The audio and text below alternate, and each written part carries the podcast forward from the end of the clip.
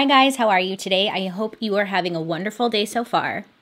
My name is Bailey Sarian, and today is Monday, which means it's Murder, Mystery, and Makeup Monday. I'm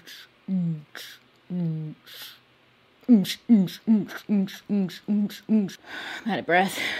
That's my theme song for today. If you are new here, every Monday I sit down, I talk about a true crime story or true crime case. I don't know why I say story because it's not a story, it's a case. It's like a real thing that's been heavy on my noggin.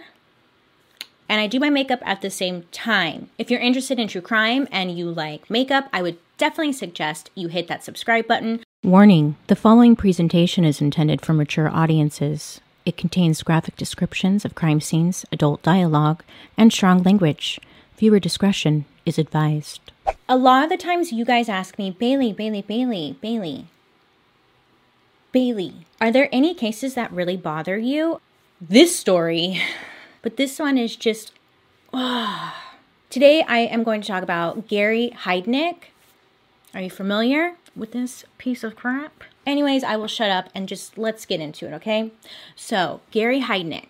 He was born in November of 1943. He was the oldest of two children raised by Michael and Ellen Heidnik, his parents. Um, but the kids weren't raised in the home with both of their parents. Michael and Ellen divorced by the time Gary was only three years old. Gary and his younger brother were raised by his mother, Ellen, for about four years, and then their father, Michael, for about seven years. And then Gary was sent to a military academy for about for about two years. Um, it was just a hard upbringing. I mean, kind of going back and forth between homes. Gary claimed that he suffered a lot of emotional abuse by his father, specifically due to his bedwetting. Whatever reason, Gary continued to wet the bed for years and years after moving in with his father. And according to Gary, it would send his father into just, he was beyond livid. He was so enraged, so pissed at Gary for wetting his his sheets that he would force Gary to take his sheets that he wet and he would hang them outside for all of the neighbors to see. So it was like a form of punishment, but also um, supposed to be like embarrassing to Gary. So I guess he would stop wetting the bed. According to Gary's father, he's no longer alive, but when he was alive, Gary's father heavily denied any type of abuse going on. So then Gary was sent to military school, which was probably somewhat nice compared to his home life because of how like toxic it was. And in military school, they tested Gary's IQ, which was between 130 and 148.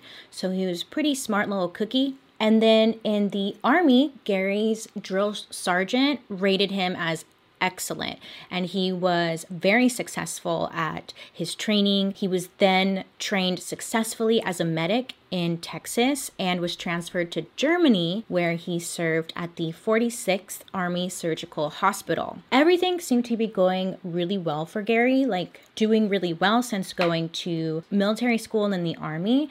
And then things just started to go downhill for Gary. He began to feel really unwell. Gary would call in sick to work, complaining of nausea, headaches, blurred vision, and dizziness. Not much is known about Gary's mental state at this time, but by the time he saw a doctor, he was thought to have a full blown mental illness and was prescribed antipsychotic um, drugs. It's a little unclear as to like how it went from feeling nauseous and dizzy to a serious mental illness, but there's really not much I could find about it. It was just kind of like, oh yeah, he's dizzy, nauseous, and then it was like mental illness. I don't know. I was confused on that part, but it is what it is. So once Gary was prescribed these antipsychotic um, prescriptions, I should say, uh, he was then discharged from the military with a full disability pension. And then shortly after his honorable discharge, Gary went on to become a licensed practical nurse. And he even worked at a VA psych hospital for a time before being fired. And he got fired because he had rude behavior towards his patients. He was snapping and he just he wasn't doing a good job So from 1962 to around 1987, Gary spent majority of his time in and out of psychiatric hospitals, but this time he wasn't working, he was actually a patient himself. He was prone to extreme bouts of depression with multiple suicide attempts. And it seemed like depression had run in the Heidnik family. His mother, his brother, I think his father all had like struggled with depression and all tried to commit suicide at some point, which is just awful. In 1970, Gary's mother, she ended up committing suicide by drinking mer- mercuric chloride. I'm laughing because once again I can't pronounce words. We know this, right? We know this by now. I have a speech impediment, okay? And my mouth doesn't move in certain ways. It's very frustrating. But yes, she made this poison mixture. She went down into like the basement, she drank it, and then she died. Things that I read um, said that Ellen, the mother, she was in an abusive relationship and she wanted out. And she felt like the only way she could get out was if she killed herself, sadly. So she drank this poison and ended it. Unclear if Gary was really close with her at this point, but at the end of the day, it's still your your family, so I'm sure it still is hard. So then later on, Gary went on to marry and have children with several women. However, the um, relationships were far from normal. The first marriage was to a woman named Betty. Some reports say it was she was a mail order bride. She came from the Philippines. How they met, not really sure, but they were like writing letters back and forth. She really knew nothing about him. She came to the US from the Philippines. They got married. Sadly, she entered into this very abusive relationship from Gary. He would force Betty to watch as he had sex with other women and he repeatedly would rape and assault her numerous numerous times until she was able to escape and she fled back home to her country. At that time, when she fled back home, she was pregnant with this child, and this really upset him. So then Gary had another child with a woman named Anjanette, um, and she was mentally disabled. She had an IQ of only 48. So she was mentally disabled and he took advantage of her. Um, he got her pregnant and the child was immediately taken away. They found that she was too um, unfit to take care of the child. So Anjanette was more than just like a sexual conquest for Gary.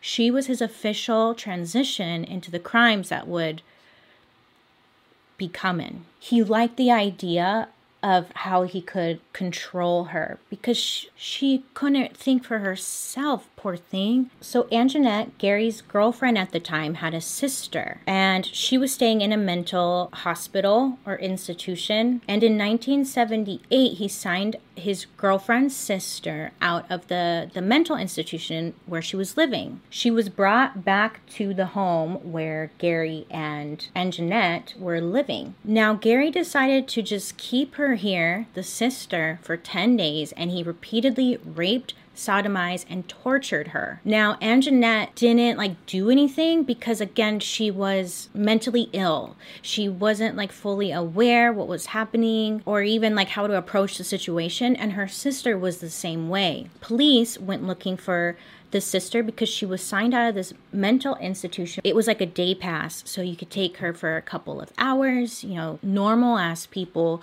would go out for lunch or something, and he had her for 10 days. So the police were called. Police went looking for her. Gary was the one that signed her out. So, of course, they went to his house. And when police finally found her, she was covered in blood and she was just completely terrified and she was hiding in the basement. Gary was charged with kidnapping, rape, unlawful restraint, false imprisonment, involuntary deviant sexual in- intercourse, and interfering with the custody of a committed person. Now, when I read that, I was like, oh shit, yeah, he would be locked up forever, right? Because that's a long list of like some effed up shiznits.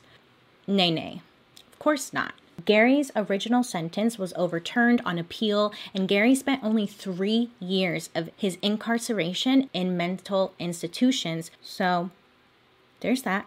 So then in 1971, Gary was out, right? And he moved he moved to Philadelphia. And while in Philadelphia, Gary was like, you know what? I gotta like do something, right? He really liked controlling people. He was like, I'm kind of good at it. I should like stick with that. So in 1971, Gary started the United Church of the Ministers of God. I have to add a side note because I guess because I was kind of like looking up United Church of the Ministers of God, which is quite a name but I guess it's like an actual it's an actual church, right? This is a le- legit church where people do great things for one another. It's, it has great community, whatever. Now Gary took this this name and kind of created his own church. So if you see a church and it's called United Church of the Ministers of God, it has nothing to do with Gary. He considered it to be a church, and at first he had about five followers and a $1,500 investment.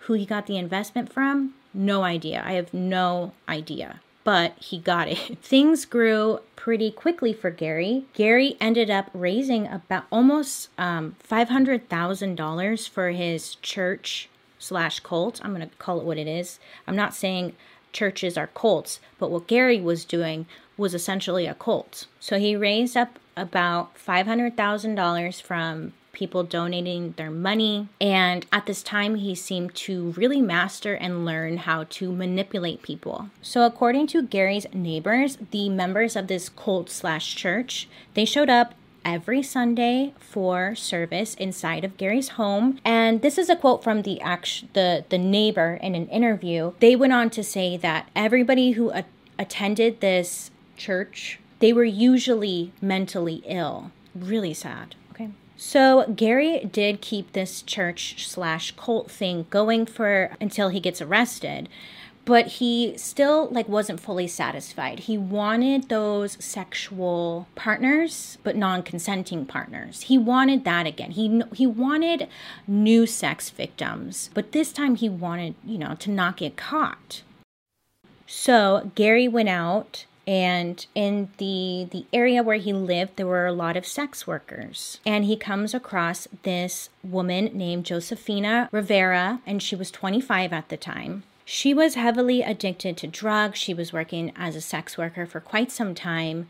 She had children as well, but they were taken into foster care, I believe, um, because of her drug abuse. Sadly, these are things that she she says. He lures her into his car by the promise of money in exchange for sex. So while Josefina was getting redressed after doing whatever they did, sex, I'm assuming. Gary came up and choked her until she passed out. He then takes her back to his home, dragged her down to his basement, shackled her limbs together with chains. He sealed the bolts with super glue so she couldn't escape. Now, at this time, you know, of course, naturally, like any of us would, Josefina was like screaming, just being very, very loud, hoping somebody hears her. But this obviously pisses Gary off. So then he just like beats her with a stick until she stops screaming for help. Now, Gary had built this thing in his basement or like dug it up. It was called like a pit, a big hole in the ground. And his thought process was he was going to put people in these things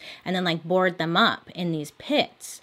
So he had built this pit already and he put Josefina into the pit or a pit because he had multiple, boarded it up and sealed her in there. So Josefina was locked up there for about three days. And then Gary shows up with another woman named Sandra, and she was 24. It was obvious to Josefina that she, Sandra, was mentally disabled. Josefina asked Sandra, like, how did you get here?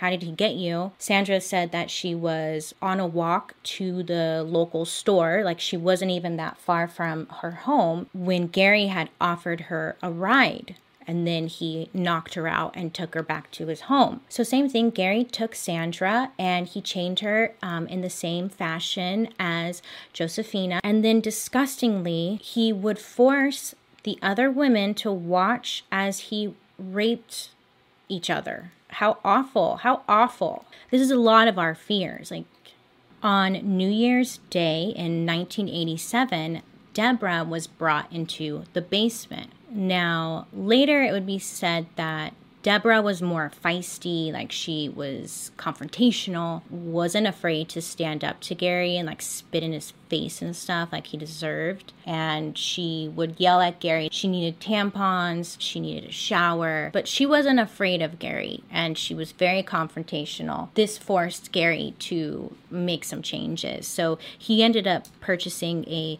portable toilet for the women because they didn't have one. He also finally gave the women tampons because they didn't have any. Since being in there, none of the girls had taken a bath, so he allowed them now to bathe. Josefina, she would later say that Gary was very unpredictable and you never knew what to expect when he came down the stairs. One day after Gary realized that the girls could hear him coming and going out the front door, he didn't like that because he knew, like, as soon as if they knew that he left, they would be really loud and they would try to escape. So Gary decided to, this part is horrifying, but he, well, all of it is. Shut up, Bailey. He shoved screwdrivers into their ears and punctured their eardrums so they couldn't hear him anymore. So, to the girls, disobeying Gary was very dangerous, um, and they quickly learned that um, if you spoke back, he would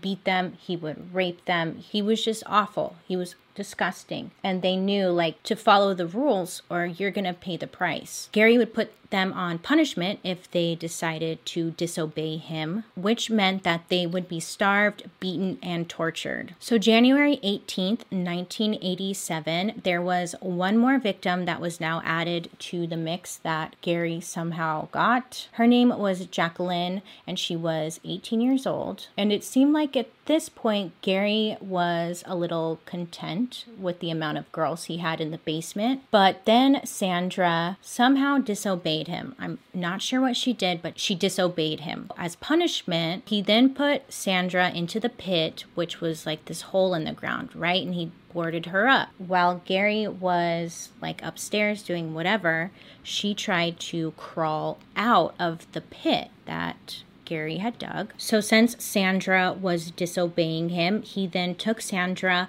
and he he got her by her wrist and hung her from like a beam that was across the wall with handcuffs. And he then starved her for days as part of her punishment. Sandra was bound by her wrist like hanging from this beam but she was standing if that makes sense. Like her feet were still barely on the ground when she was hanging. And she was left like this for a week. All the other ladies in that basement were also um, bound and like chained and stuff, so they couldn't help her or like help her get down at all. Finally, Gary went downstairs to take her off punishment, I guess. He then was going to give her food and finally unchain her. So he takes her um, down from this beam and sadly she just like fell to the floor. She was dead. Once Gary realized that Sandra was dead, he knew he couldn't just dump dump a body like he would get caught. So he brought Sandra's body upstairs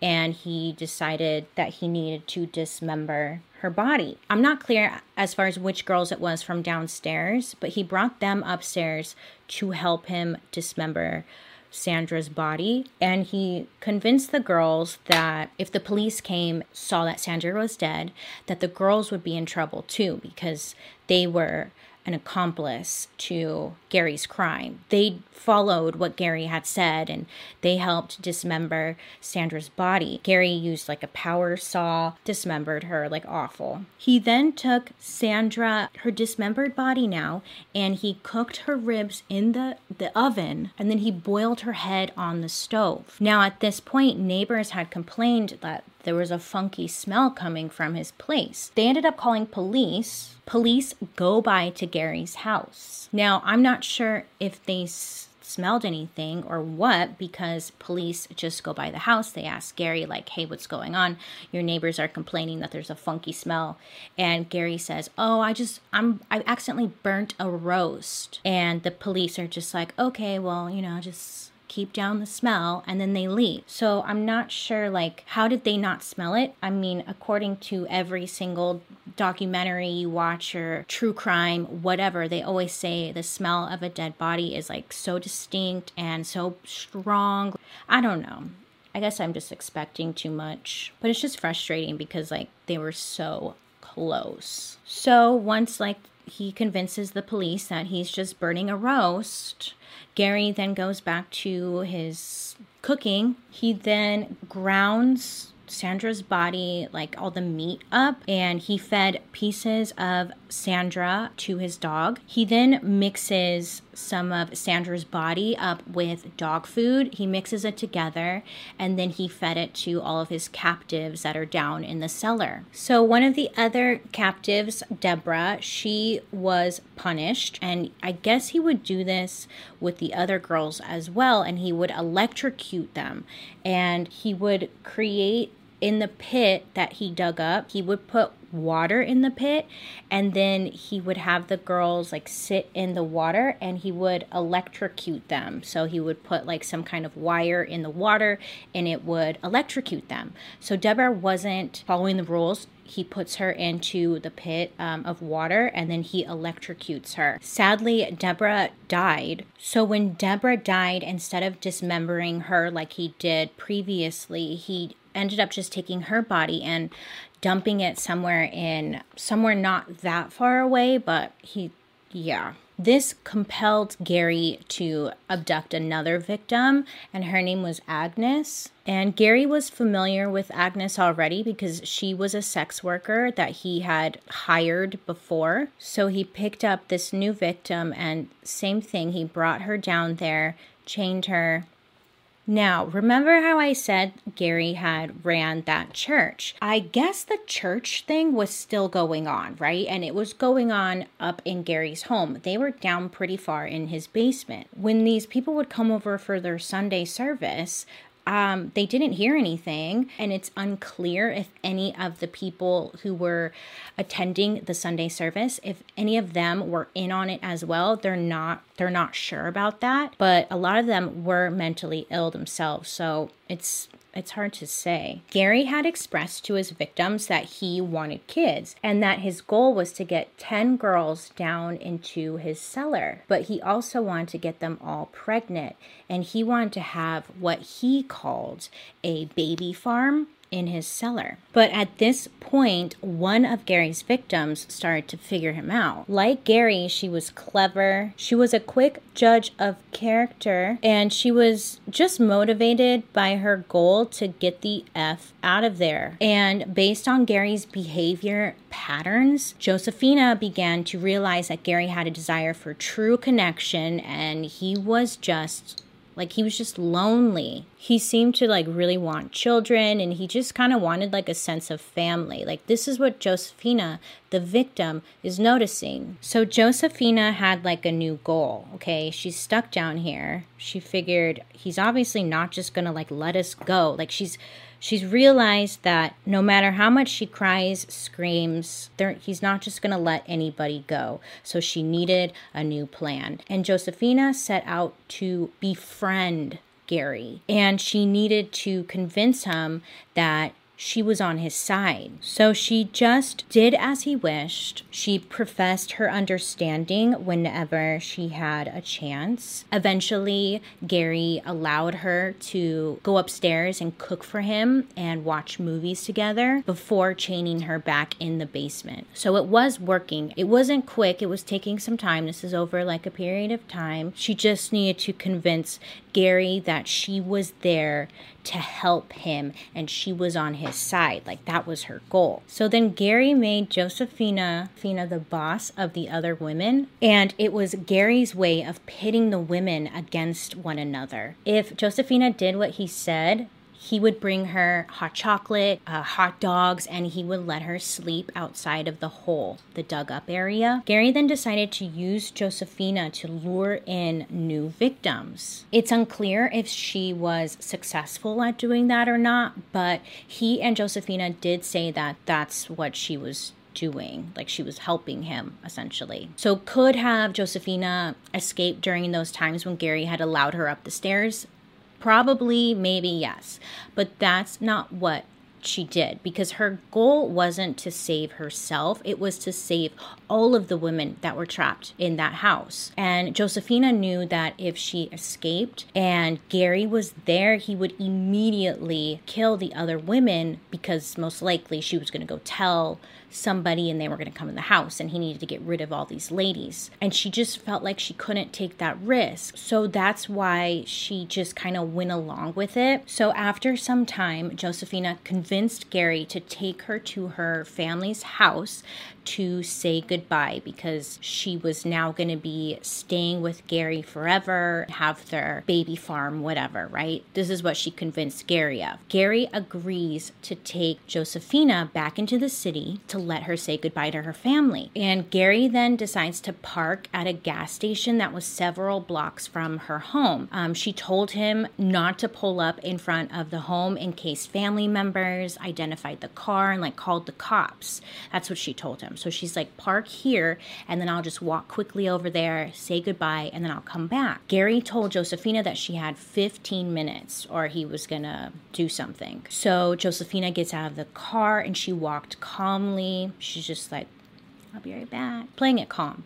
And then she walks like around this corner. And as soon as she was out of Gary's sight, she ran to the nearest phone booth and called 911. Luckily, a squad car was nearby and she was able to convince the officers that if they allowed Gary to go home, the other girls would most likely die. On March 24th, 1987, Gary was arrested in his vehicle at the gas station where he sat waiting for Josefina. Some say he went home and then he was arrested, and then some reports say he was at the gas station and was arrested. So, not fully clear on that, but he was arrested. Police then went into Gary's home, and a lot of them were just sick because the smell, the house was disgusting. But they went down to the basement and they were able to save Lisa, who was 19, Jacqueline, who was 18, Agnes, who was 24. And at that point, they had been in four months of imprisonment and torture. These women were finally free. Thank God Josefina. Oh, thank God for her. So Gary was arrested and he was attempting to get off on an insanity defense, but he was convicted in July of 1988 and he was sentenced to death. He tried to kill himself the following January and his family tried to get him off of death row in 1997, but that it just didn't work out for him. And then on July 6, 1999, Gary was executed by lethal injection. As for Gary's cult slash church, it's hard to say how much they knew or if they knew anything at all. I couldn't imagine that they didn't know. As far as the victims go, Josefina has been the most vocal and open about her experience. Throughout the trial and for years afterwards, Josefina was painted by the press as Gary's actual accomplice, which was infuriating. A lot of people and the media believed that Josefina was indeed like helping Gary, was his partner, that she should be in prison. When I read that, I was like, what? And the way the media had played it, they made it seem like she was indeed helping him out. But Josefina stood by the fact that no, I did what I had to do so I could get out of there. I hate people. This poor woman had just been held captive and raped and tortured. She finally is free, and people are like, oh, no, you're actually the bad guy. Could you imagine? So, a lot of people were just against her and did not believe that she was an actual victim. Oh my God. She ended up um, having to give up her two youngest children for adoption um, when she came out of the cellar because she wasn't capable of caring for them. Afterwards, when she was free, sadly, she picked up her drug habit again for a number of years to cope with the ongoing trauma. And then finally, in 2010, she says that she found the right therapy.